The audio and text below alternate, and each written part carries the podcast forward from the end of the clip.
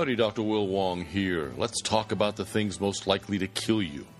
You know, aside from doctors in the medical industry, which claim about 300,000 lives, if you combine the doctor's mistakes with hospital mistakes, with doctor caused disease, and the side effects of drugs themselves. For example, aspirin kills about 18 to 22,000 people in the United States every year. The medical industry itself claims 300,000 lives a year on average in the United States. Now, that's more than the number of people who die from cancer, the num- number of people who die from heart disease, and the number of people who die from diabetes. So, number one cause of death in the United States the medical industry. Now, then, let's look at the other major causes of death in America there is heart disease, there is diabetes, and there is cancer, with each of them claiming a few tens of thousands of lives a year. Now, there have been various root causes proposed for each of those diseases. Some of them were right on, some of them weren't, but it turns out that most all of the reasons why we were told people get heart disease, for example, i.e., arterial plaque causing heart disease and strokes, or milk and dairy products precipitating diabetes, or cancer coming from unknown causes in the clear blue sky, yeah, sure. It turns out that the one common factor that most of the things that kill us are connected to is inflammation. Research has now advanced to the point where inflammation has been found to be the major cause of heart disease. Fibrin is a second major cause of heart attacks and strokes, and arterial sclerotic plaque is a distant third if it's in contention at all. So, a good side question here is why are they still trying to sell you anti cholesterol drugs? But that's getting away from my point. As we age and get stressed, our internal organs become inflamed. Think about it. When your bicep gets tired of work, what does it do? It stops and it rests. Can your heart stop to rest? If it stops to rest, you're dead. Likewise, with the rest of your internal organs, your liver is always working, your brain is always working, your kidneys are always working, your lungs are always working. Since they're always working, and then we put ourselves into stressful situations due to work, due to life, everything inside of us begins to swell. Everything inside of us begins to become inflamed. Everything inside of us begins to become dysfunctional. Now, learn this lesson irritation produces inflammation, inflammation produces induration, induration produces death. This is the way we learned it in school. Okay, the irritation is life and stress. The result is inflammation. Now, inflammation produces induration. What is induration? Induration is fibrosis anything that is chronically inflamed will begin to grow scar tissue to surround itself, to armor itself up with. That scar tissue, if it grows in your kidneys, decreases kidney volume, decreases kidney function. If it grows in your lungs, decreases lung capacity. If it grows in your arteries as arterial plaque, decreases the lumen, the diameter of the artery. And then on top of that, fibrin that grows in your artery from being stressed or from being damaged, then gloms on the fat and the calcium to form arterial plaque. So without the fibrin there to begin with, there would be no arterial plaque. Also, excesses of fibrin float around the blood and they clog things up. So let's say you've got an adhesion molecule just waiting to glue itself onto something. It'll glue itself onto the fibrin. It will glue itself onto a platelet and then you have an embolite, you have a blood clot, you have something just floating around waiting to cause trouble. It'll get stuck in an internal organ, like your lungs, and create a pulmonary embolism. If it gets stuck in your brain, it's a stroke, an ischemic stroke, a dry stroke, as opposed to a hemorrhagic stroke. We'll talk about those later. If it gets stuck in a blood vessel in your heart, bingo, you've got a heart attack. If it gets stuck in your extremities, you've got phlebitis or deep vein thrombosis. So that one little bit of fibrin, or those little bits of fibrin, glued onto the adhesion molecules, which glued themselves onto platelets, can cause a variety of different things to go wrong, all from the same source. Now let's trace this back again. Irritation produces inflammation. The inflammation produces fibrosis. The fibrosis produces death. Now, just to give you an example of how we all get fibrosis growing inside of us as we age if you were in an anatomy class and you had a cadaver of an 18 year old on one table and a cadaver of an 80 year old on the other table, and you took out their internal organs, you took out their liver, you took out their kidneys, took out their lungs, took out their brains, you would note that the internal organs of the 18 year old were full, they looked wet, they were had the consistency of very firm jello. You cut through them, it's kind of quiet but firm. Now, you cut through the internal organs on the 80 year old, not only are they about one third the size of those of the 18 year old, but it feels like cutting through an Italian bread that's been left on the kitchen table for a week.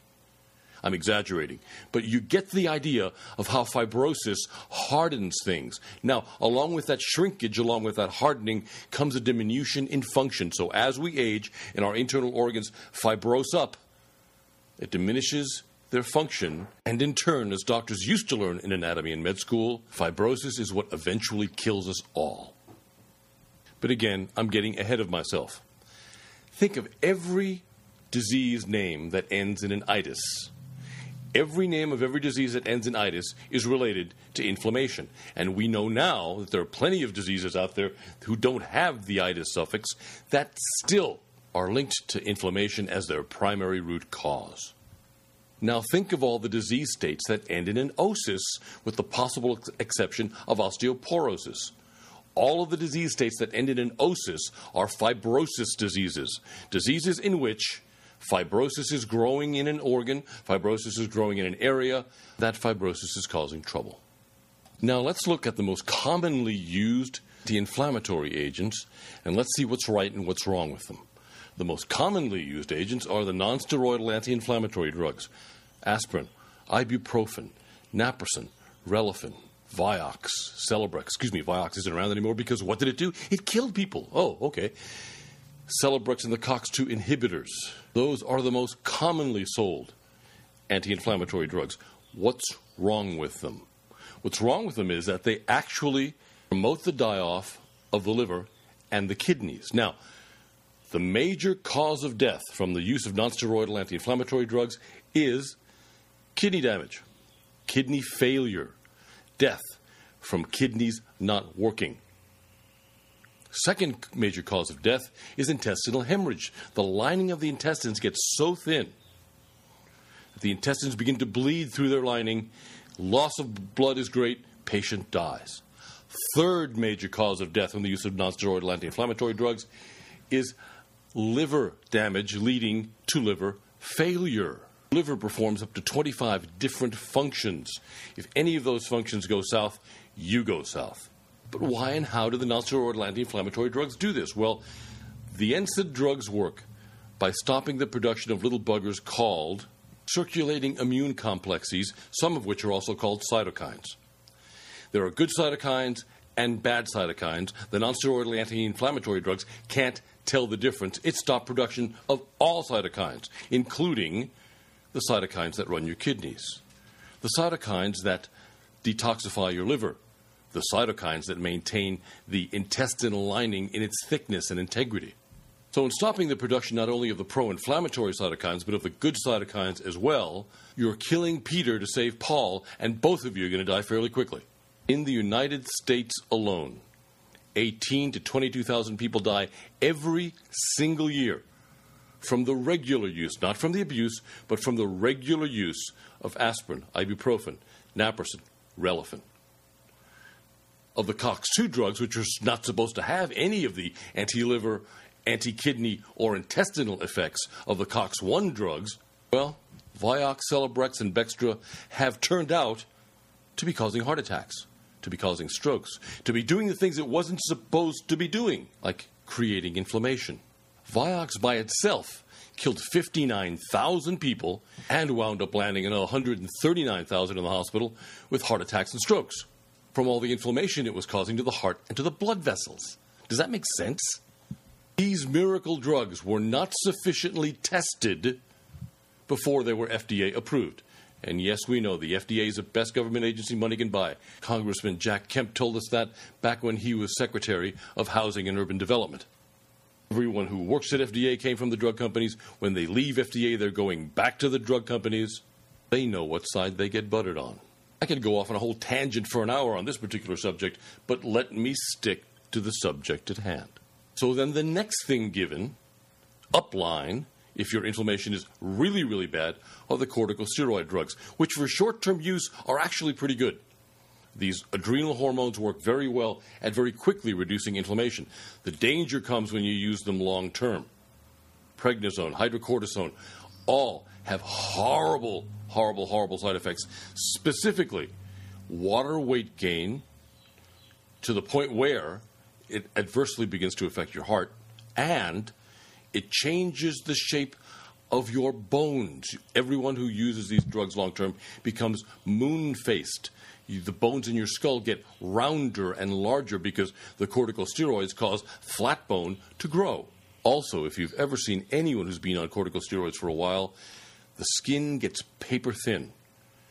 These people have severe hemorrhaging under the skin, and the skin gets so fragile that bumping up, even gently, against a piece of furniture will tear a flap of skin off. Now, the natural health food folks are telling us that the omega oils, the omega 3s, the omega 6s are wonderful anti inflammatory agents. I could say a whole lot of four letter words here, but let me put it to you in a kindler and gentler fashion that these guys are severely exaggerating. The actual anti inflammatory effect of even large doses of the omega oils is comparable to less than that of a baby aspirin, if you're lucky. On the other side of the omega oils are the fact that most of them come from flax and seeds. Now, flax oil happens to have a six digit estrogen figure attached to it, so that about four ounces of flax oil has the equivalent of, now you ready for this? Okay? 379,380 micrograms of estrogen. And it's not a weak estrogen either, as you've been told. It's not an estrogen that will block bad estrogen. It's just plain old estrogen acting exactly like estradiol does. Remember back when you were told the lie about soy being a weak estrogen? And soy only has 103,920 micrograms of estrogen per four ounces per 100 grams. So here, flax has three times more estrogen than soy does, and it's supposed to be good for you. Ever wonder why most of the guys who are the great advocates of flax oil have fairly high voices? They're all tenors or altos. Why there are no visible girlfriends or wives anywhere around them? Take a good look. Take a good, hard look. Ask some good, hard questions and see what the real agenda behind the flax craze is. But be that as it may, Canadian Medical Journal Nutrition and Cancer, in its article on what foods to avoid during cancer, has listed flax as the number one thing to avoid. The reason for that is that 99.5% of cancers are driven in their growth by estrogen. Now, isn't that interesting that the purveyors of flax never told you that? And now, the latest in the anti inflammatory craze, the statin drugs. You know, the statin drugs have failed miserably at preventing heart attacks and strokes. Many of the statin drugs themselves caused heart attacks and strokes, and death by liver failure, kidney failure due to glomerulosclerosis, and rhabdomyolysis was common with the statin drugs. You know, before the advent of the statin drugs, four people died worldwide a year from rhabdomyolysis. That's why your muscles begin to dissolve, clogs up your kidneys, kills your kidneys, and plots you're dead. After the advent of the statin drugs, rhabdomyolysis became actually quite common, with the first sign being that your urine turns brownish, almost black, as you begin to urinate away your voluntary muscle proteins. So now, since they've so utterly failed at preventing heart attacks and strokes, they want to find another reason to still sell you this junk that can cause liver damage, nerve damage, and kill you faster than a heart attack or a stroke will. So now they're going to see that, or they're going to try to prove that the statin drugs lower inflammation and try to find themselves another niche that they can sell these poisons for for a little while longer and take advantage of their money making abilities. Now let's look at the only safe anti inflammatory agent in the world proteolytic enzymes. There are over 160 journal published, peer reviewed medical research papers to show that orally administered proteolytic enzymes reduce inflammation, away fibrosis, that they actually have an absorption and that they have a therapeutic action. You know, it begs the question if you don't have absorption, you're not going to get a therapeutic action. In every field from angiology to urology, systemic enzymes have been applied and they have been found to be useful. Now, let's talk about how they work. Let's cover the five primary actions of systemic enzymes, starting with inflammation. Inflammation is marked by redness and swelling. Inflammation is the body's way of telling you something is wrong initially, but inflammation can become chronic.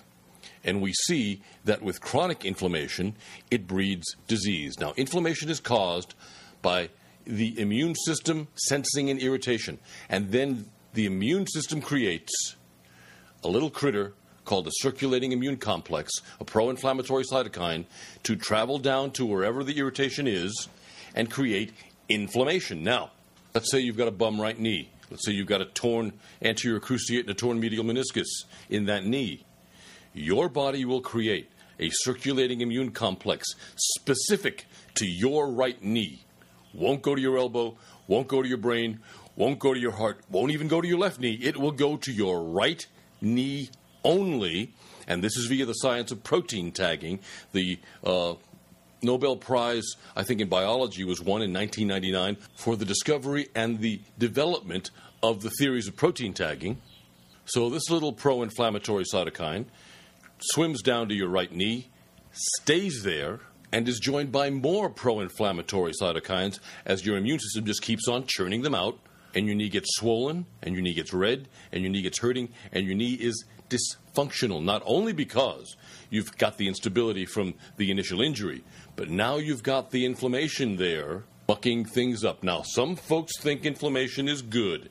Inflammation is the body's sign to keep from using an area. So we need to not stop inflammation. These people are idiots. You know, if you can't figure out that a place is hurt, there's something mentally wrong with you.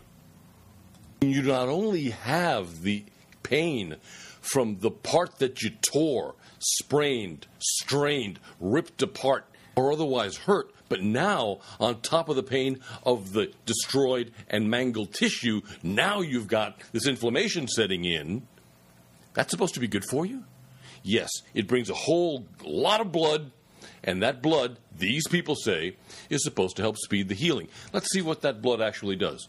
That blood takes the tissue that's already torn and pulls it further apart that blood and lymph fluid balloons an area to the point where it becomes so totally dysfunctional that you might even block circulation, as in an anterior compartment syndrome of the leg. You can block circulation, and the whole dang limb can become gangrene. Is that a good inflammation? I put it to you that the people who think inflammation is a good mechanism have never had any, and they've certainly never dealt with patients who have chronic inflammation. We have chronic inflammation because inflammation breeds itself. After a while, your immune system will not just be reading the irritation from the injured tissues, it'll be reading the irritation caused by the inflammation itself, and it'll shunt down more pro inflammatory cytokines to further inflame the area and to make the inflammation spread. Let's take the point of having an overworked liver. You've got inflammation in the liver because you're drinking alcohol, because you're not taking your B vitamins, because you're stressing all to hell and working 24 hours a day. Okay?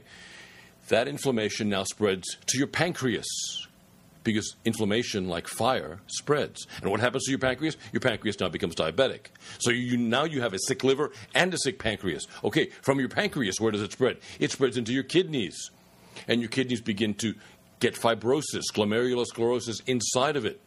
And that glomerulosclerosis begins to cut back on your kidney function, which in turn begins to kill you. Am I making my point here? Inflammation, like wildfire, spreads.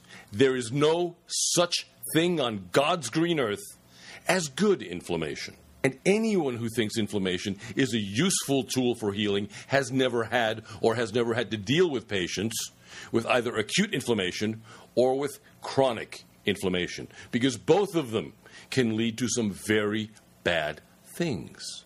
Okay, so now that we put those silly notions to rest, let's continue. 60 years of research and 60 years of clinical experience in German, Central European, Japanese, and Asian medicine show that orally administered proteolytic enzymes do get absorbed despite their huge size. Here in the States, it's still taught that enzymes don't get absorbed, that they get broken down into more simpler proteins. That does not happen. And anyone who is still teaching that silly notion is 60 years out of date. But then again, lots of stuff in American medicine is 30 to 40 to 60 years out of date. But let me not go there either. Let me stick to brass tacks and stick to the subject of enzymes. The enzymes get absorbed through the intestinal wall, go into your bloodstream, and while they're there, again, due to the science of protein tagging, the enzymes can tell the difference between what's floating around inside of you and can tell the difference between an endogenous protein, like your muscles, your internal organs, and an exogenous protein, i.e., a parasite, a piece of steak, or a pro inflammatory cytokine that your immune system has tagged as an exogenous protein so that your enzymes would know not to let too many of these guys accumulate and would eat them away and would help to control the inflammation. Think of how inflammation was back when you were a kid. You twisted an ankle, swelled up a little bit, your pro inflammatory cytokines came in, your pancreas was making a ton of proteolytic enzymes back then. You were using proteolytic enzymes up by the tablespoon, and it shunted a good many of these proteolytic enzymes down to the injured area ate away at most of the pro inflammatory cytokines and began the healing process. Because it's been shown in German research that proteolytic enzymes help to speed the healing of tissue. So you were a kid. How long did that twisted ankle last? An hour? 15 minutes? How long was it before you were back in the game? That same level of twisted ankle after the age of 27 would lay you up for three weeks. Why? the body makes a finite amount of proteolytic enzymes in a lifetime. We use most of those proteolytic enzymes up by the time we are 25 to 27 years old. At 27, the body begins to dole the proteolytic enzymes out with an eyedropper instead of with a tablespoon because it knows that if it maintains the level of proteolytic enzyme output that it had for the previous 25 years, you'd be dead by the time you were 40. Now, before any of you people, especially you docs, tell me that the body doesn't work that way, think of dopamine. We make a finite amount of dopamine in a lifetime. When you use up your stock of making dopamine, within three days of making your last drop of dopamine, you're what? You're in a premorbid condition? Yes, yes, yes, doc. And you are what? You're frickin' stone cold dead. Remember that mechanism? If you don't, please refer back to your Guyton's physiology. Well, the same thing goes for your pancreas. The cells in your pancreas will only work for so long before they begin to die out, just as the cells in the substantia nigra of the brain will work for only so long before they begin to die out and dwindle in their number. And when the cells in the substantia nigra begin to die out, somewhere around 40, 45, you have a 1 to 10% loss of dopamine making every year until death. Likewise, at 27, which we know from the physiology textbooks is the beginning of old age, we have a downturn in the production of proteolytic enzymes by the pancreas. And as the cells reach their limit and begin to die out and they don't reproduce as fast, you have a diminution in the level of proteolytic enzymes seen in the body with each consecutive year.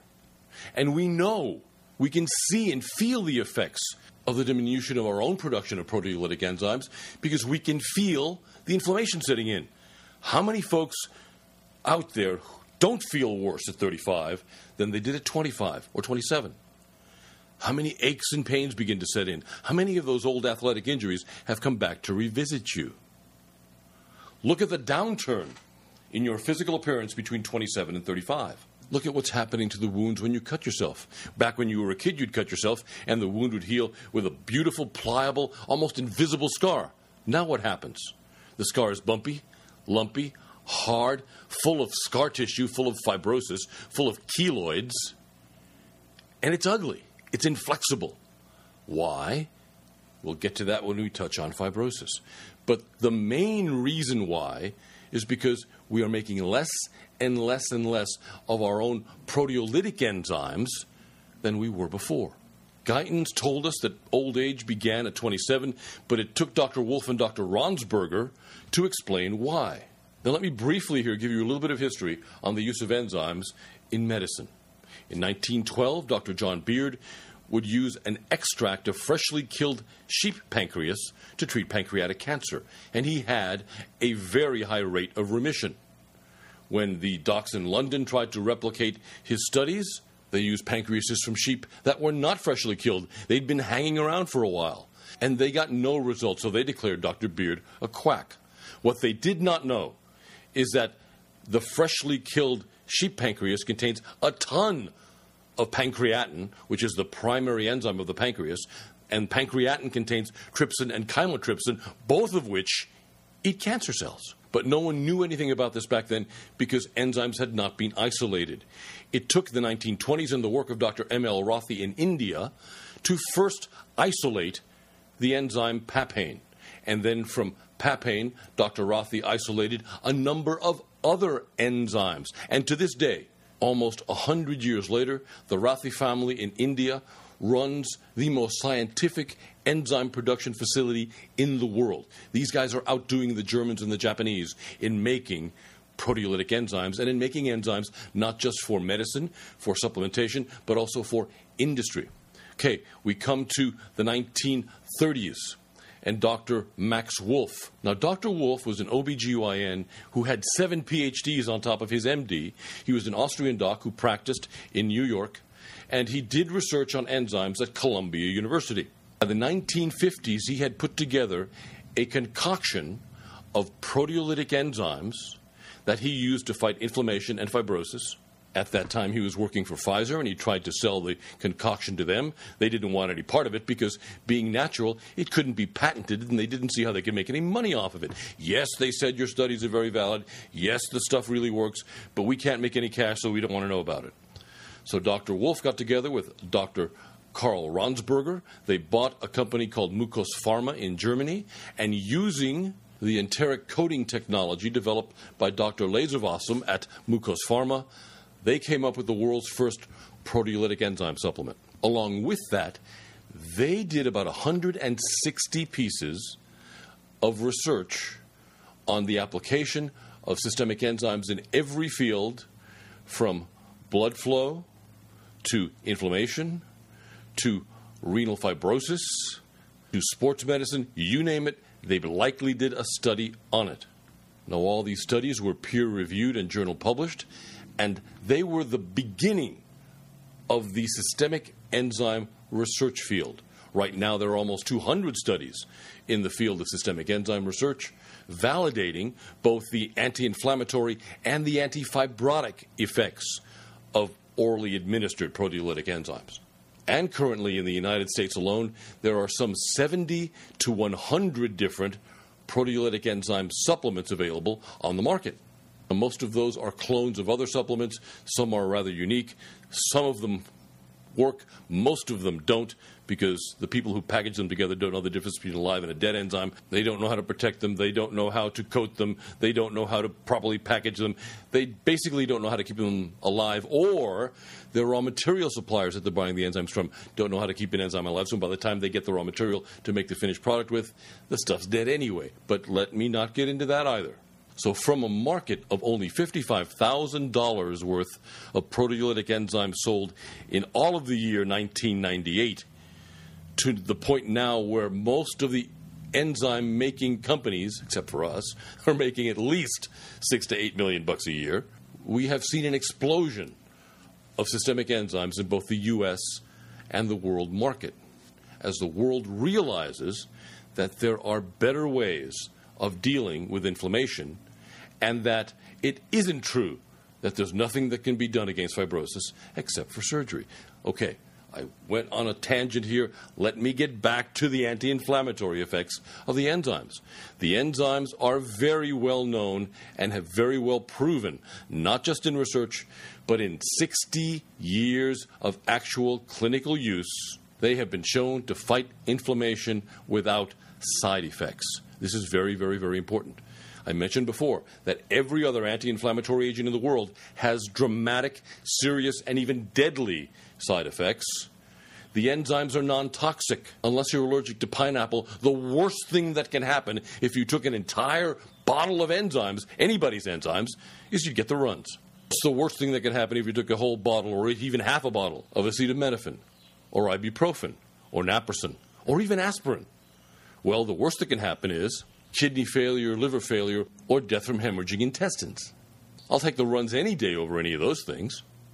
So, again, in terms of inflammation, the enzymes only have their action by eating away the pro inflammatory cytokines that your immune system is creating to inflame its own tissue. It doesn't work by keeping the body from making cytokines, so it doesn't shut down your liver, your kidneys, or your intestinal wall creating.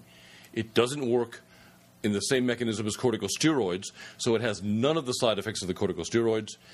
Systemic enzyme use against inflammation is an absolutely safe, short and long term way of fighting acute and chronic inflammation. It is a very natural way of fighting inflammation because systemic enzymes, proteolytic enzymes, are your body's own first line of defense against inflammation. And if you were still five years old, you'd be pumping them out by the handful.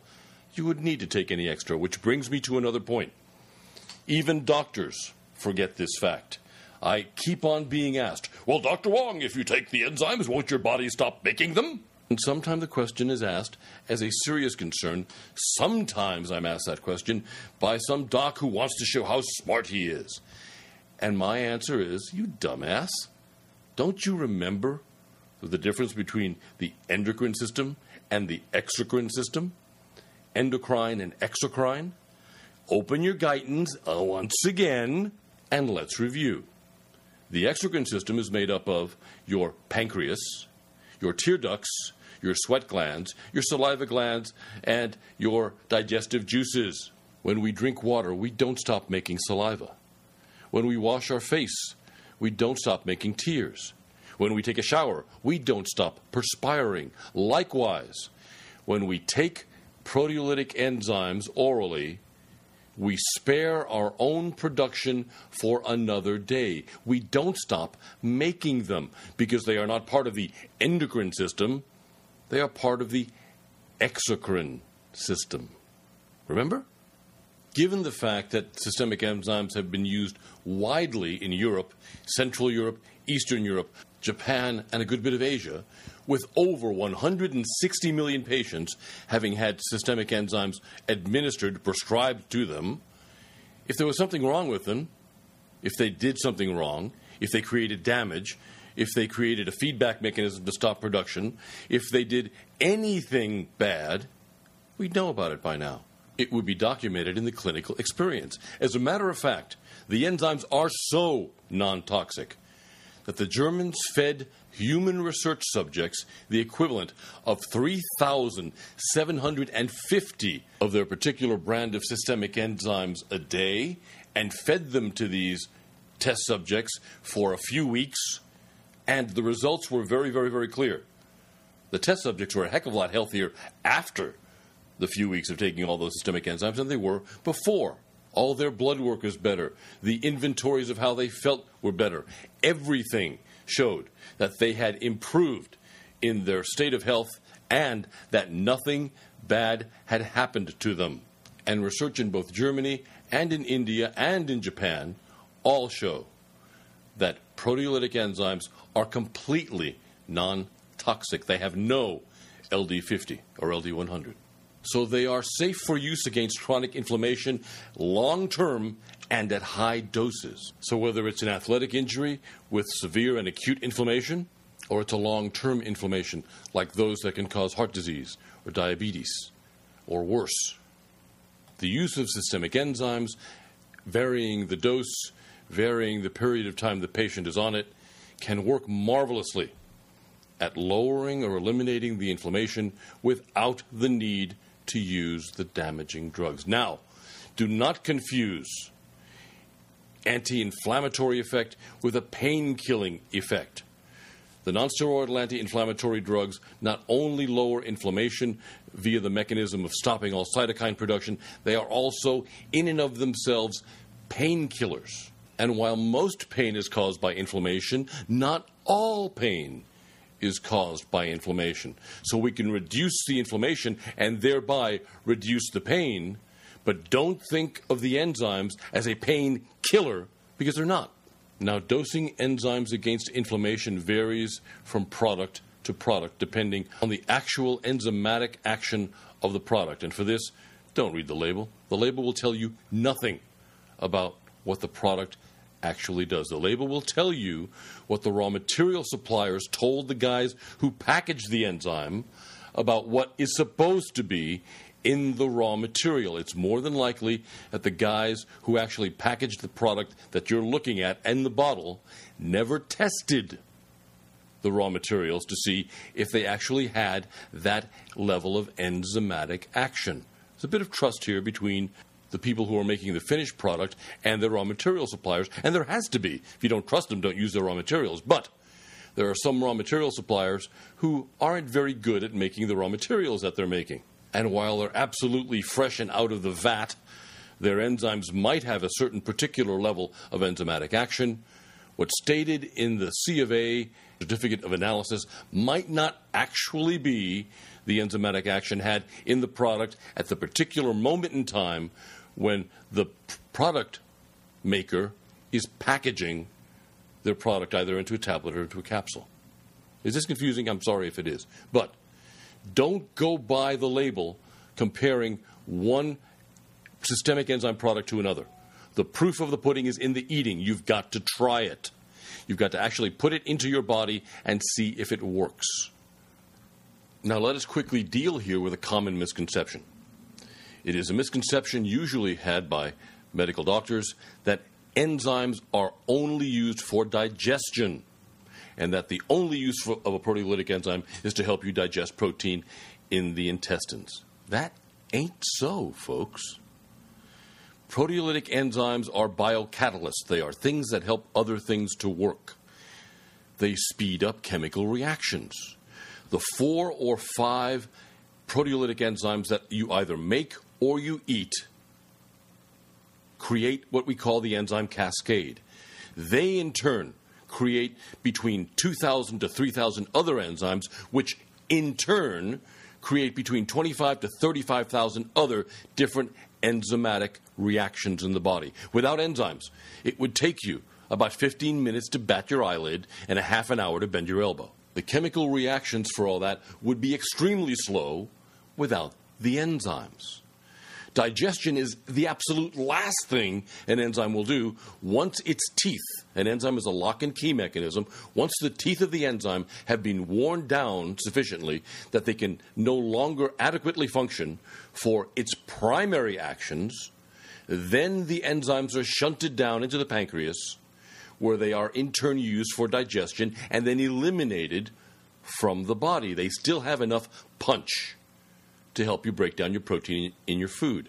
Now, here we come to the use of digestive enzyme products, trying to make them into systemic enzyme products. Most of the digestive enzyme products out there are food grade enzymes. Now, nothing wrong with food grade, but nothing great about them either. Food grade enzymes are usually fairly weak always uncoated or unprotected by an enteric coating or an enteric matrix, which means that once they come in contact with the hydrochloric acid in the stomach, they get destroyed. Enzymes are extremely pH sensitive. They work well in alkaline environments. They work well in environments from about 7 pH to about 8.5 pH. We know that they do function at 6 pH and some enzyme developers are actually culturing enzymes to be active in as low as 4 pH, which is about the acidity of battery acid or Coca Cola.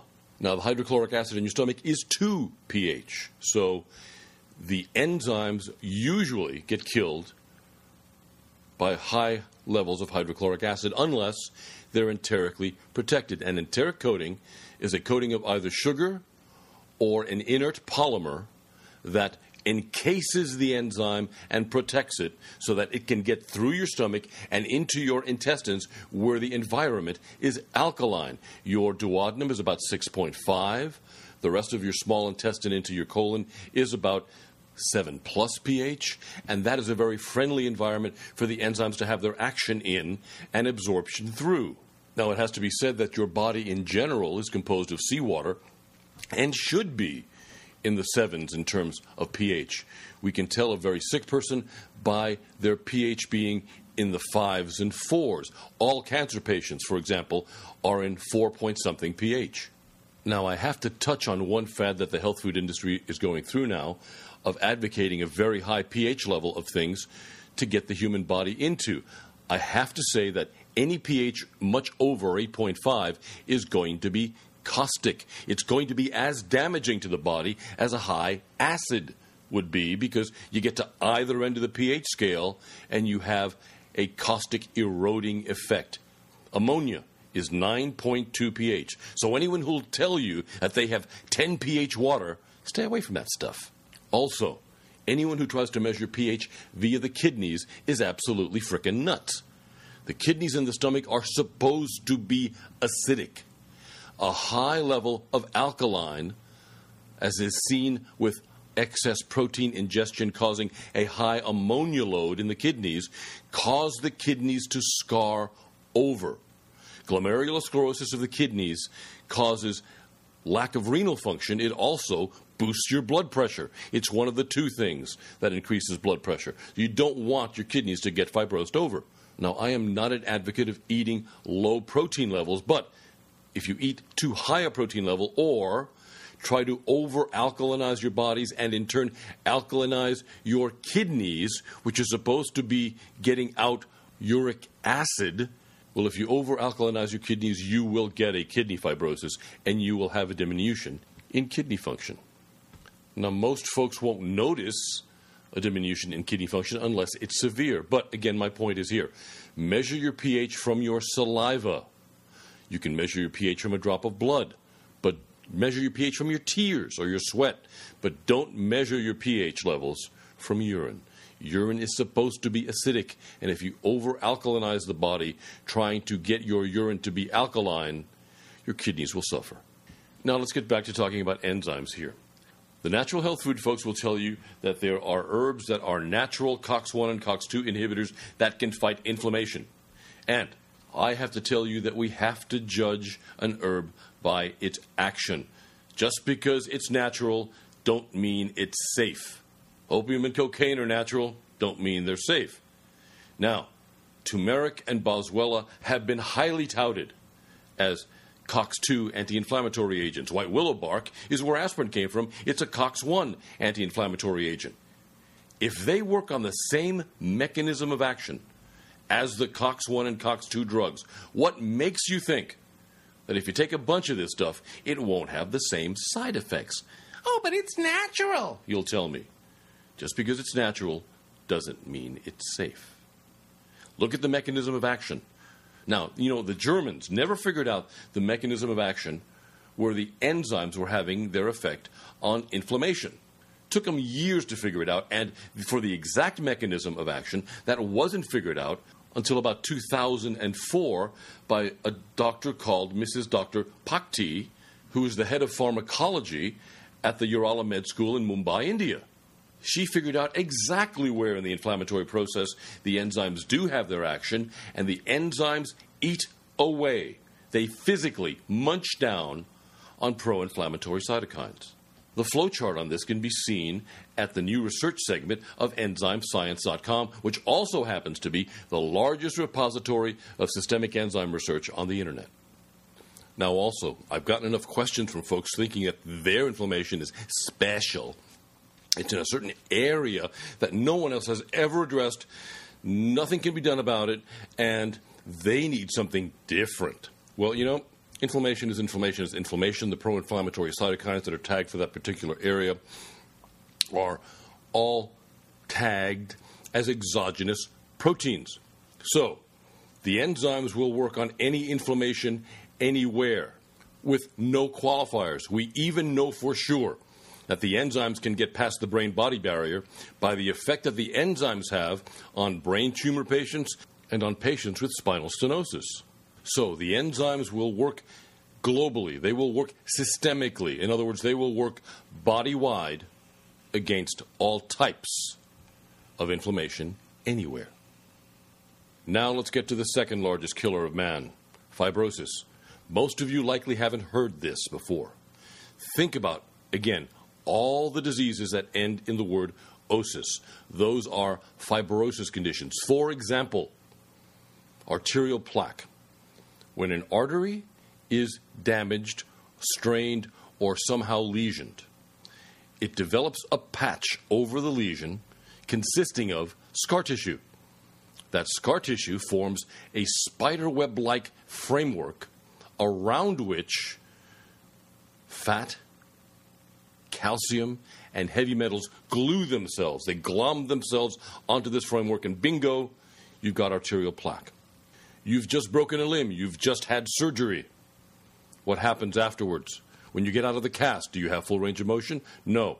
Fibrosis has grown over the joint, causing immobility. And you have to break that fibrosis, just like you have to break the fibrosis in your hamstrings to be able to touch your toes to regain full range of motion. Post op, many patients grow fibrosis, especially in the abdomen region, after a C section, after abdominal surgery, and that fibrosis grows into the abdominal viscera, into the internal organs, and begins to strangle them off to the point where you've got to go back and get another surgery just to cut through the fibrosis that's choking off your intestines.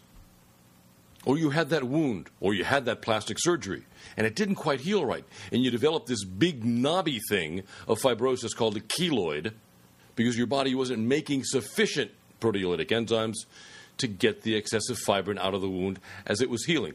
Let me explain how wounds heal. First part of wound healing your body develops this framework, this spider web of fibrin across the wound, from one end of the wound to the other.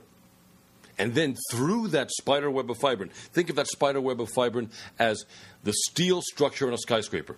Then through that spider web of fibrin grows the epithelial tissue to fully heal the wound. So fibrin is considered soft connective tissue, and it is the framework for the epithelial tissue that grows through it. Now, think of our skyscraper. You've got the structural steel. And then on that structural steel, you put in the floors, you put in the concrete, you put in the glass, you put in the whatever to make a building. Now, what would happen if you put in so much structural steel that you couldn't put in the floors, you couldn't put in the walls, you couldn't put in the glass, you couldn't even put in the chairs and the desks and everything else you need to make a proper building? Well, that's about what happens when you develop a keloid. The body sends all this fibrin through the wound, more than you need for the structure to heal itself. And the body depends on the proteolytic enzymes to find the excesses of fibrin because the body knows exactly how much fibrin is supposed to be per square inch of every part of your body. It's in your programming. And the enzymes are supposed to eat away at the excess of the fibrin so that the tissue can grow through well and you've got a beautiful almost invisible wound. When you develop a keloid, you've got this big knobby thing hanging there because you didn't have the enzymes inside of you to eat away at the fibrin to make the wound heal properly. Let me tell you a story. I was speaking to this plastic surgeon.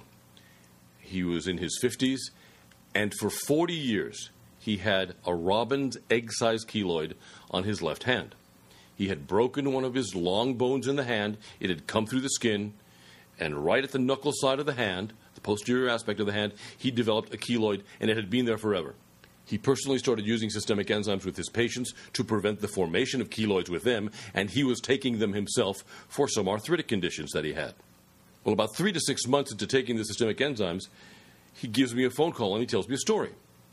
He had always had this keloid on his hand, and then one day he was brushing his teeth his left hand was braced up against the sink, as folks normally do, and he looked down on his left hand, and the keloid wasn't there.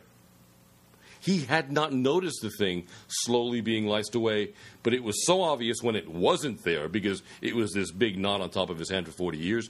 He was so excited that he immediately right after he brushed his teeth, got on the phone and gave me a call. Now, to go back for a second and touch on the issue of arterial plaque for a moment, we had a call from this gentleman who had had one side of his carotid arteries rotor-rooted out. He was due to have the other side rotor-rooted out for severe growth of arterial plaque. I forget his degree of occlusion, but it was greater than 70. And he got the flu. He had to wait and postpone the surgery until he got over the flu. Well, certain things happened, and he did not get to have the surgery till about six months later. When he went to do the prep work for the surgery, his doctor did a Doppler ultrasound, again to try to determine the size, position, and degree of the occlusion, of the blockage in the other carotid artery. Well, he couldn't find anything. And then he went over all the other arteries he knew where there were blockages, and again, they couldn't find anything. This fellow had been on systemic enzymes for the better part of six months, again, to try to cope with some inflammation from his arthritic conditions.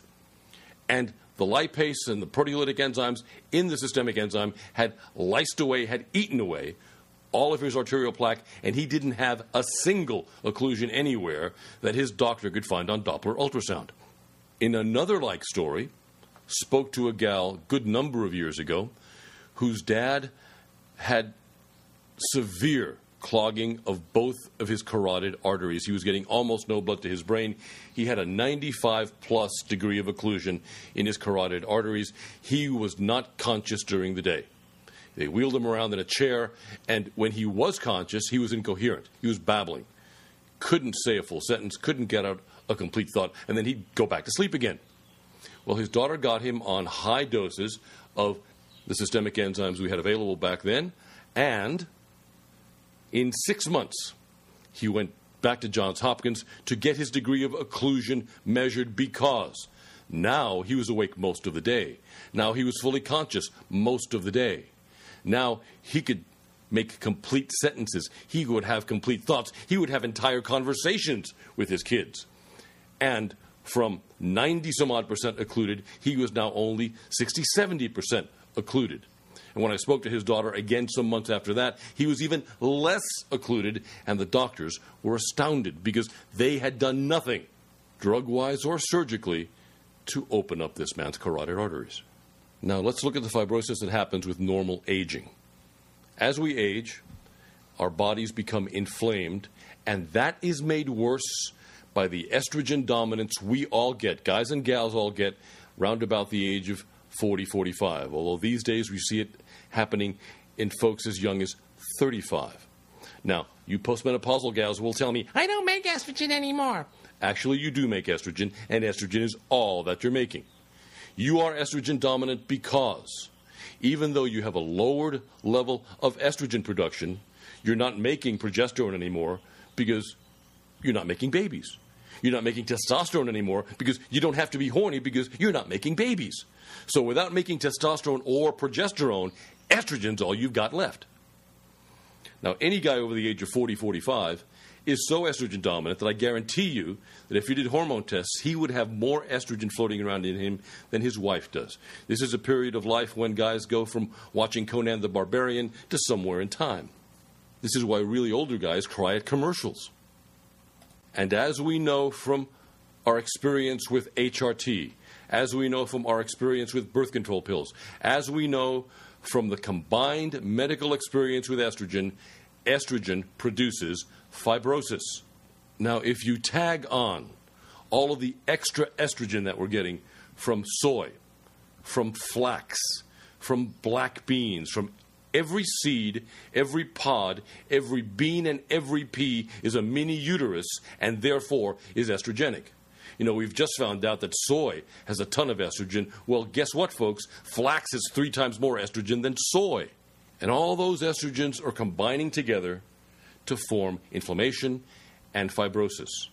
Folks who are obese, their own fat cells are making more estrogen, and that is the reason why medicine is saying that obese people make hormones to produce inflammation. But they're not telling you what the hormone is because they don't want the liability of telling you what the hormone was if you found out that estrogen causes not only weight gain, as we know from HRT and birth control pills, but estrogen also causes inflammation. As a matter of fact, I will go as far as saying that estrogen is the hormone of planned obsolescence and death because it is the hormone that leads us to the inflammatory and fibrosis conditions that take us to the point of death. So when I spoke about that 80 year old cadaver with the shrunken organs and the fibrosis all laced through it, we were talking about someone who got that way because of estrogen dominance, causing inflammation, causing fibrosis, bringing about whatever disease went and killed them. So, up to this point, medicine has tried to prevent the formation of keloids. It has tried to prevent the formation of fibrosis by fighting the inflammation. But now we know that you can't use any of the medical anti inflammatory agents long term because of the harm that they do. So, how do we fight fibrosis? Well, up to now, surgery has been the only way of getting rid of excessive amounts of fibrosis. Ah, let me touch on one more thing. I almost forgot to mention one of the most important forms of fibrosis, which is excesses of fibrin and fibrinogen in the blood. Again, as we age because of the lack of proteolytic enzymes, a lot of fibrin is found floating around in blood. Now, that fibrin is good. It's waiting to help piece you back together again should you have an injury. It's waiting to rebuild your soft connective tissue inside of your body. But when you have too much of it, it sticks itself to the adhesion molecules, and then those adhesion molecules on top of the fibrin glue themselves onto platelets, and bang, you've got an embolite, you've got a blood clot. And that can cause everything from phlebitis to deep vein thrombosis to a dry stroke or heart attack. So, what can you do about all this fibrosis? What can you do about the adhesion molecules? What can you do about any of this stuff because medicine says there ain't no cure for it. Again, only medicine in the United States says there ain't no cure for it. We can lyse away at excesses of fibrin. We can lyse away at excesses of fibrinogen. We can lyse away the adhesion molecules that we don't need via the use of systemic enzymes. Given enough months and enough dosing of systemic enzymes, we can lyse away, we can eat away at postoperative scar tissue, at keloids, at arterial plaque. We can lower our level of fibrosis within our internal organs, especially the kidneys. You know, one of the things that I like doing with kidney cyst patients or with glomerulosclerosis, with kidney fibrosis patients, is to tell them to take a tinkle, but don't flush. Wait a half an hour and go back, maybe with a flashlight, and take a look at what's floating at the top of the water there. You'll see little things that look like tiny bits of fiberglass. That's all the fibrin that has been eaten away from the glomeruli that is now floating in the urine because the body got rid of it. Now, let me explain something here. The glomeruli are the filtering fingers of the kidneys. And I want you to think about your fingers sweating because that's about the way the mechanism is. Your blood pressure forces fluid through these fingers, and the fluid virt- virtually sweats through these little fingers and then drops into your kidney. The fingers are the filters for the fluid, they filter out the uric acid and the metabolic wastes from the blood. Now, what would happen if you put a partial rubber glove over your fingers? You wouldn't be able to sweat as much, would you? the sweat wouldn't get out. So, what would your heart have to do? Your heart would have to increase the pressure on your bloodstream to force the same level of fluid through a smaller filtering space. Your kidneys demand a constant level of inflow and outflow in order to maintain proper health. In order not to dry up, because the drier it gets, the more fibrosis it gets the more the wetter it gets. If it gets too wet, then it gets backed up, it develops infections. So your kidneys don't like it to be too wet or too dry, they want to be just right. And in order to maintain that just right moisture in the face of glomerulosclerosis, then it needs to increase the blood pressure to get the same amount of fluid filtered through a smaller size filtering medium. And this is the second reason for high blood pressure. By the way, the first reason for high blood pressure is occlusion in the peripheral microcirculation system. In other words, you've got little tiny fibrin clogs in your little itty bitty blood vessels in your arms and legs.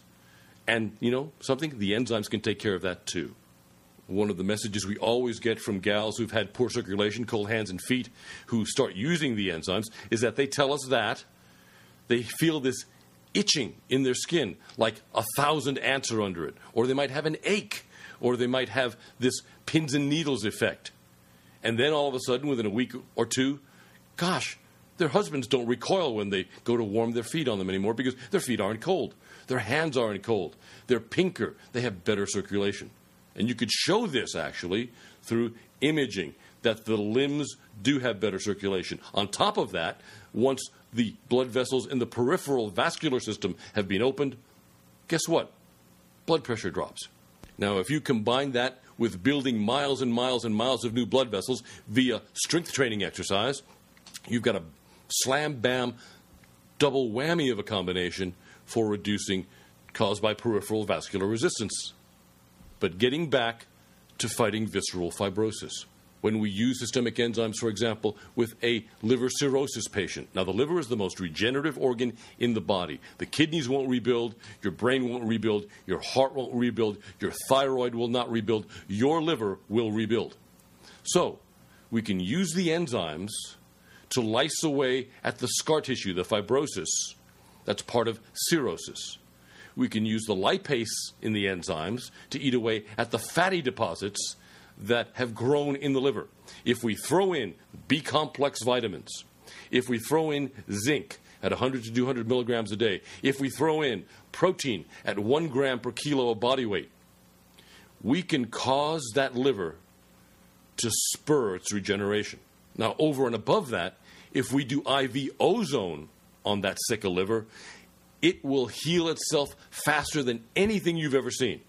And I have personally known of two liver transplant candidates who avoided needing the transplant because they did such a therapy. Now, let's touch on some of the fibrosis conditions. Let's start with fibromyalgia. Right now, fibromyalgia is not classified as a fibrotic disease. Initially, it was classified as a fibrotic disease because the in vivo muscle biopsies that were done on the tissue that was hurting found an excessive amount of fibrosis in the tissue.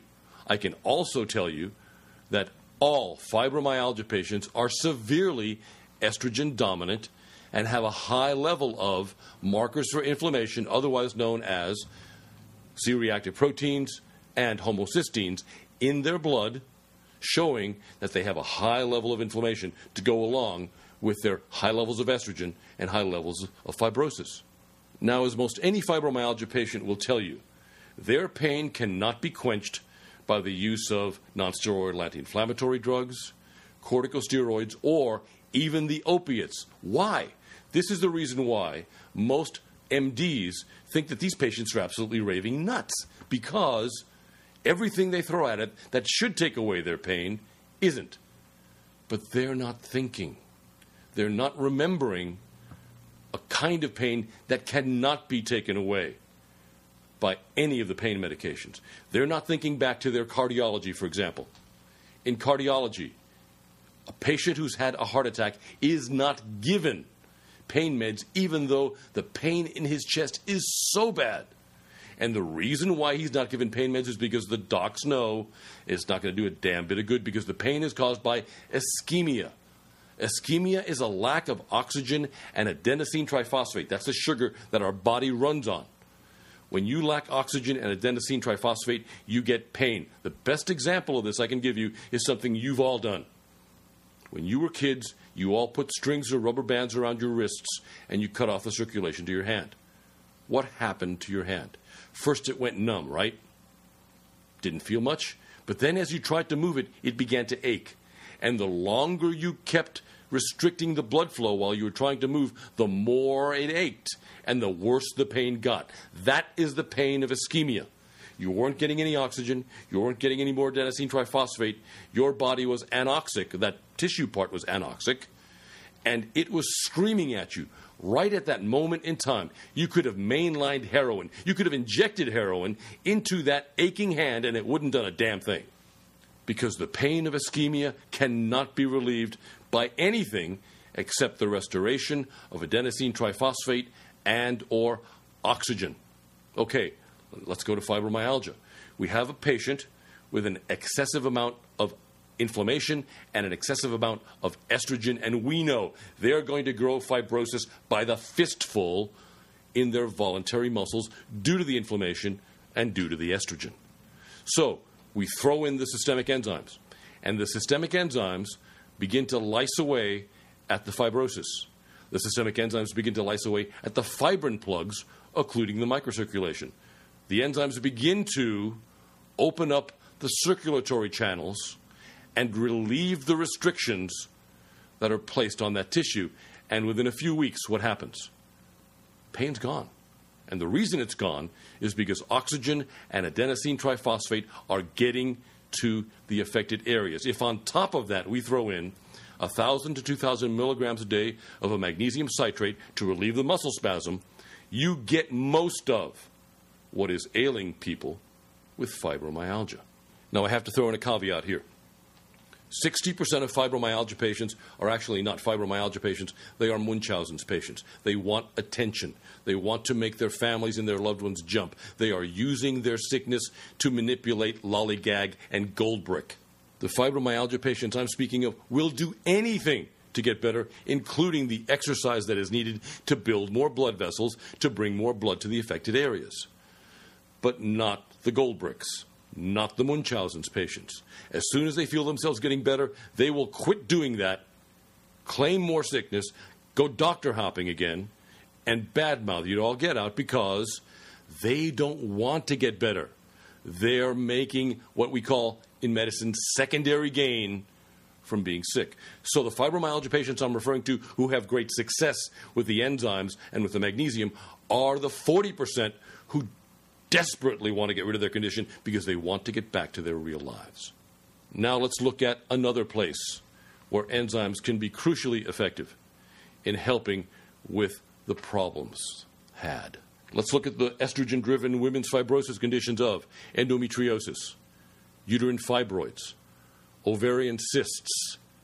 Now, endometriosis can get so bad it can grow into the abdominal cavity, into the lung cavity, and even up into the brain ovarian cysts, it's said, are caused by androgens, male hormones, but the androgen in question is dihydrotestosterone. It's the androgen that gives gals the darkened mustache and the little whiskers on their chins. That androgen is actually an analog of estrogen and not of testosterone. If it were testosterone, these gals would be horny as heck, but they're not. If it were testosterone, these gals would have great muscle tone, but in general, they don't. If it were testosterone, these gals would have beautiful heads of hair, and a good many of them don't. DHT is the same analog of estrogen that causes men in their middle age and senior years to swell their prostate, to lose their hair, to grow hair on their backs and ears while losing the hair on their heads. DHT is not had by non estrogen dominant men. You won't find young guys 17, 18, 19, 20 with DHT. They've got real testosterone. They don't develop the DHT stuff until they get into middle age and old age. But with gals and their estrogen levels, they can grow DHT all the time. As soon as they hit menstruation, they can start making DHT. And that's where the endometriosis comes from. That's where the uterine fibroids come from. That's where the ovarian cysts come from. That's where fibrocystic breast disease comes from. And for these conditions, if we use an aromatase inhibitor, if we use the systemic enzymes, if we use a topical progesterone, we can arrest, and most of the time with fibroids, it's about an 80% success rate. With the other conditions, it's somewhat less. But we can both arrest and reverse the conditions to the point where many women completely get rid of their fibroids.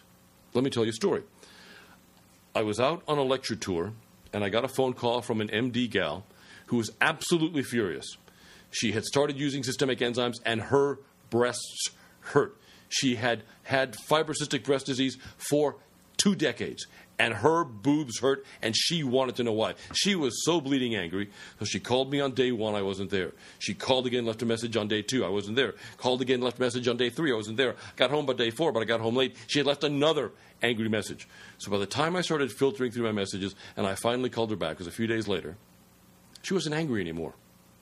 She had discovered that the ache in her breasts was the effect of the enzymes lysing away at the fibrin that comprised her cysts.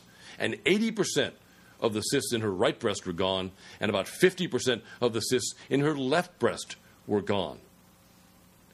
Now, for most gals, unfortunately, it doesn't work that fast. And for most gals, you also have to throw in an estrogen blocker, an aromatase inhibitor, and a progesterone. And we have developed these products to go along with our enzymes for these particular conditions. What I'm saying is that all the things that they had told you were previously untreatable or treatable only by surgery, or they actually did the worst thing in the world. They gave you more estrogen to try to manage the conditions. And as you know, as you gals who've been through it, that extra estrogen only made the fibroids larger, only made the endo more extensive, only made the cysts worse. If we treat it as a multifaceted condition, and we treat it in a multifaceted manner, coming at it from all the different driving forces from the force of the estrogen and canceling that, from the lack of progesterone and adding that, from the formation of the fibrosis and lysing that. If we address all of the issues combined, then we can get to the root cause of what's causing these things to happen and grow in the first place. In natural medicine, we try not to treat symptoms. We try to get to the root cause of things and eliminate the root cause so that not only do you not have the symptoms, you don't have the condition anymore either. So, whether it's a fibrosis that has grown in from old age and wear, or whether it's a fibrosis that's happened from trauma or surgery, or whether it's a fibrosis that is happening due to hormonal unbalances and dysfunctions, the enzymes don't care the enzymes will eat away at that fibrosis. Again, the only caveats are given a working enzyme product and a sufficient quantity of enzymes taken. Now, let's quickly touch on the last three functions of a proteolytic systemic enzyme. Systemic enzymes clean the blood. The blood is not only the river of life, it's the river of garbage. It's the river through which cells and organs dispose of their garbage and dead material. Enzymes improve circulation by eating the excess fibrin that causes blood to sometimes get as thick as ketchup or yogurt and creating the perfect environment for the formation of clots. We talked about this before. All of this material is supposed to be cleaned out by the liver on first pass or the first time it goes through the liver. But given the sluggish and near toxic state that most everybody's liver is in these days, that seldom happens. So the sludge remains in the blood, waiting for the liver to have enough free working enzymes to clean out, to eat away all the trash, all the dead debris, all the excessive fibrin, all the sedimentation that's in the blood. These days, that can take days or sometimes weeks. When systemic enzymes are taken, they stand ready in the blood to take the strain off the liver by cleaning excessive fibrin from the blood, reducing the stickiness of blood cells. We talked about this before. The enzymes will eat away at the adhesion molecules. These two alone will minimize the leading cause of stroke and heart attacks, which is blood clots. It will break down the dead material small enough that it can immediately pass into the bowel and from the bowel right out of you. It will clean the FC receptors of the white blood cells. The FC receptors are the little grabbing hands that tear apart germs and stuff and improve the white blood cell's ability to fight off infection. A white blood cell attacks a germ with its FC receptors. I want you to think about these little claw hands like a like a lobster or a crab almost on this little round cell. And all these FC receptors go after the bug, go after the germ, and they tear it apart. And then the FC receptors hang on to that debris that they just tore apart the, uh, the white blood cell goes to the liver. The proteolytic enzymes clean this stuff, eat away the stuff from the FC receptors. Then that white blood cell goes back into the general circulation again to fight and kill another bug. But if it takes a long time for the enzymes to clean away the dead debris, the dead germ debris from the FC receptor, how long is it going to take for that white blood cell to get back online and instead of being a garbage man, go back to being a soldier? The higher your level of proteolytic enzymes are, the faster that white blood cell can go from being a dustman back to being a soldier. Now, in this vein, we have to warn folks who are using Coumadin, warfarin, or heparin, the prescription blood thinners, not to use systemic enzymes unless you are on medical supervision. Because the enzymes help these drugs to work faster and better. In Germany, they wean patients off of these drugs and onto the enzymes, and the process of doing that takes a few weeks worth of doing and a bunch of ProTime tests as they winnow down the drug and increase the enzyme. They take a ProTime test, winnow down the drug again, increase the enzymes again, take another ProTime test until they get to the point where the patient is where it should be in terms of blood viscosity. So, unless you have that kind of supervision and you're on warfarin, coumarin, or heparin, do not use systemic enzymes. Now, the next thing the enzymes do is that they act as an adaptogen modulating immune function. If the enzymes find that the immune function is down too low, it will boost it up. If the enzymes find that the immune system is up too high, it will downshift it and it will eat away at the antibodies the immune system is creating to attack its own tissue. Germany uses systemic enzymes almost exclusively in the treatment of autoimmune conditions, of MS, of lupus, of rheumatoid arthritis. They rarely use the very side effect prone, and even deadly drugs we use here in the States against all those autoimmune conditions. Now, I have to say that they've also done research in Germany and Eastern Europe on the use of systemic enzymes with transplant patients who are getting immune suppressive drugs, and it has been found that the enzymes do not undo the immunosuppression, even though they can, in some instances, act as immune system boosters. The enzymes do not undo those drugs, and in transplant patients who have used systemic enzymes, their transplants have much less in the way of scar tissue growing through them, and they last longer. For example, kidney transplant patients who are diabetic. In other words, the diabetes has killed their own set of kidneys. They got another donor kidney. It goes in. The fibrosis usually grows back in and kills these patients within three years. So typically, Diabetic kidney transplant patients only last an extra three years. With the use of systemic enzymes, I personally know of diabetic kidney transplant patients who are in their seventh or eighth year of survival, and they are doing just grand. Now, the last thing that systemic enzymes do is that they are mild antivirus and antibacterial agents. A virus replicates in the body via latching on to your DNA and replicating itself. When a virus takes over your cell, that cell no longer belongs to you, it belongs to the virus. And if you think of an hourglass, when 50% of your cells belong to the viruses, you're dead. Now, a virus latches on to your cells via its exterior protein coating. It's called an isoprene bond.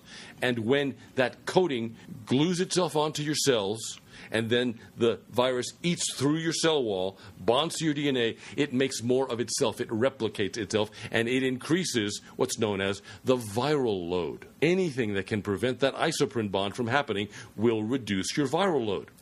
Well, the enzymes see viruses as an exogenous protein, which is exactly what they are.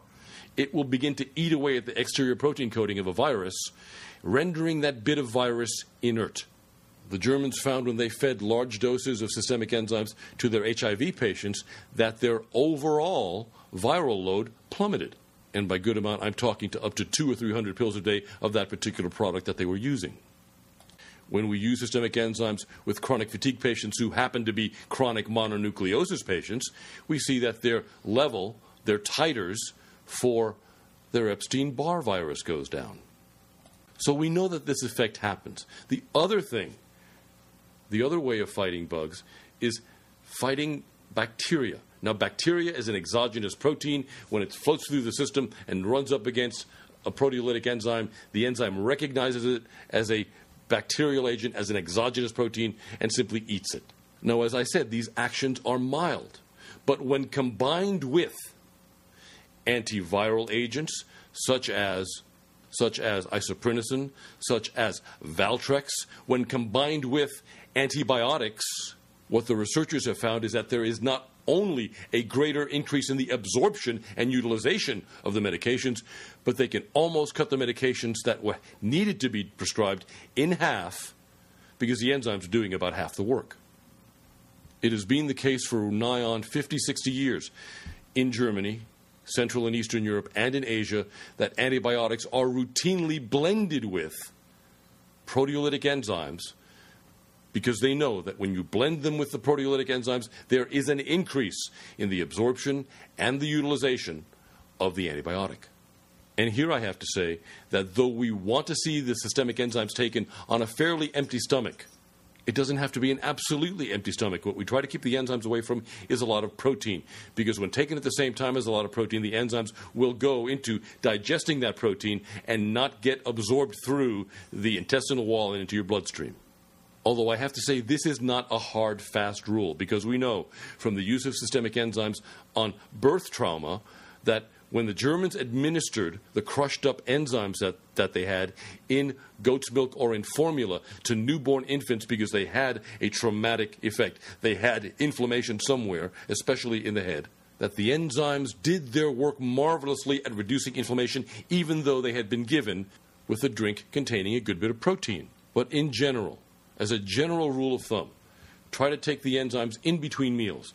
If you can't figure out what in between meals means, as many people can't, think about this 30 minutes before or 60 minutes after a meal. That is enough of a spacing that you won't put the enzymes together with the bulk of whatever protein you're eating, and the enzymes will have a chance to absorb and get throughout your body. Also, the question arises as to how much enzymes are necessary to be taken in order to have an effect on any kind of a condition. And here we have the go no go law. I will tell you plain flat out that some is not better than none, some may be the same as none. If we were dealing with an infection and antibiotics, if you had an infection and you were given antibiotics and the infection did not go away, either you're on the wrong antibiotics or you're not taking enough of them. And if you do boost the amount of antibiotics that you're taking, guess what? The infection gets killed and goes away. If you're taking vitamins and you're doing the regular RDA type vitamins, you're not getting a damn thing because you're not getting a physiologically meaningful dose of vitamins to create a physiological change. In other words, you're not taking enough of anything to stimulate anything else. That go no go law applies for enzymes. If you take below a certain level of proteolytic enzymes, nothing happens. If you take above a certain level of proteolytic enzymes, everything happens. And this is one of the problems with the older formulas of systemic proteolytic enzymes. You have to take an awful hell of a lot of them. Without naming names, of the first product I used to use for all my various aches and pains, for all my various old jock injuries, for all my skydiving injuries, all my martial arts injuries, all the damage I had done to myself from years of sparring and weightlifting. I was taking 60 to 80 tablets of that particular product a day. Of the second proteolytic enzyme product that I used, I was taking 30 to 40 capsules of that particular product a day. I got sick of doing that. So we developed our own systemic enzyme product so that I could take less of it. And to do that, I had to make it as strong as I possibly could. You know, when I was in Germany studying enzymes, I asked the fellow who owned the particular enzyme company that I was there studying with, I asked him, Doctor, could we make this product any stronger? Could we add more enzymes per tablet? And he said, Yeah, but then we wouldn't sell as many pills. So I came at this from an entirely different point of view. I personally wanted to take less pills. I personally wanted to have the strongest, most kick ass proteolytic systemic enzyme product in the world, and I wanted to make it affordable. So, getting together with a pharmacologist who had been the founding pharmacologist at the first proteolytic enzyme company in Germany, getting together with him, we developed a product based on not only the old formulas, but on modern enzyme science. And it was the strongest proteolytic enzyme on the planet. And then a couple of years on, I improved it to the point where I almost cost myself money because some folks found that they could take even less of a dose than they were taking before. It would do them as much good as the higher dose of the old product, and they found that a bottle lasted them longer. And honestly, when we reformulated this Zymessence, I knew that that might happen. But we did it anyway. Our standard recommended dose for Zymessence isn't 20, 30, 40, 50 a day. Now, most bottles of most of the other products don't tell you those doses. They tell you you can make do with one to three a day. You go ahead and try that and see if anything happens. The proof of the pudding is in the eating. You keep on taking those products, keep on increasing the dose every day until you feel it doing something for you in reducing your inflammation, or until a few weeks down the road you see that it's cut back on your fibrosis. But of our enzymes, one capsule three times a day is most all anybody will ever need unless you have a building fall on you or you get hit by a bus. And don't think that you could look at the numbers on a label of a systemic enzyme product and figure out which one will actually work and which one is the strongest. The proof of the pudding is definitely in the eating. I challenge you try everyone else's enzymes first.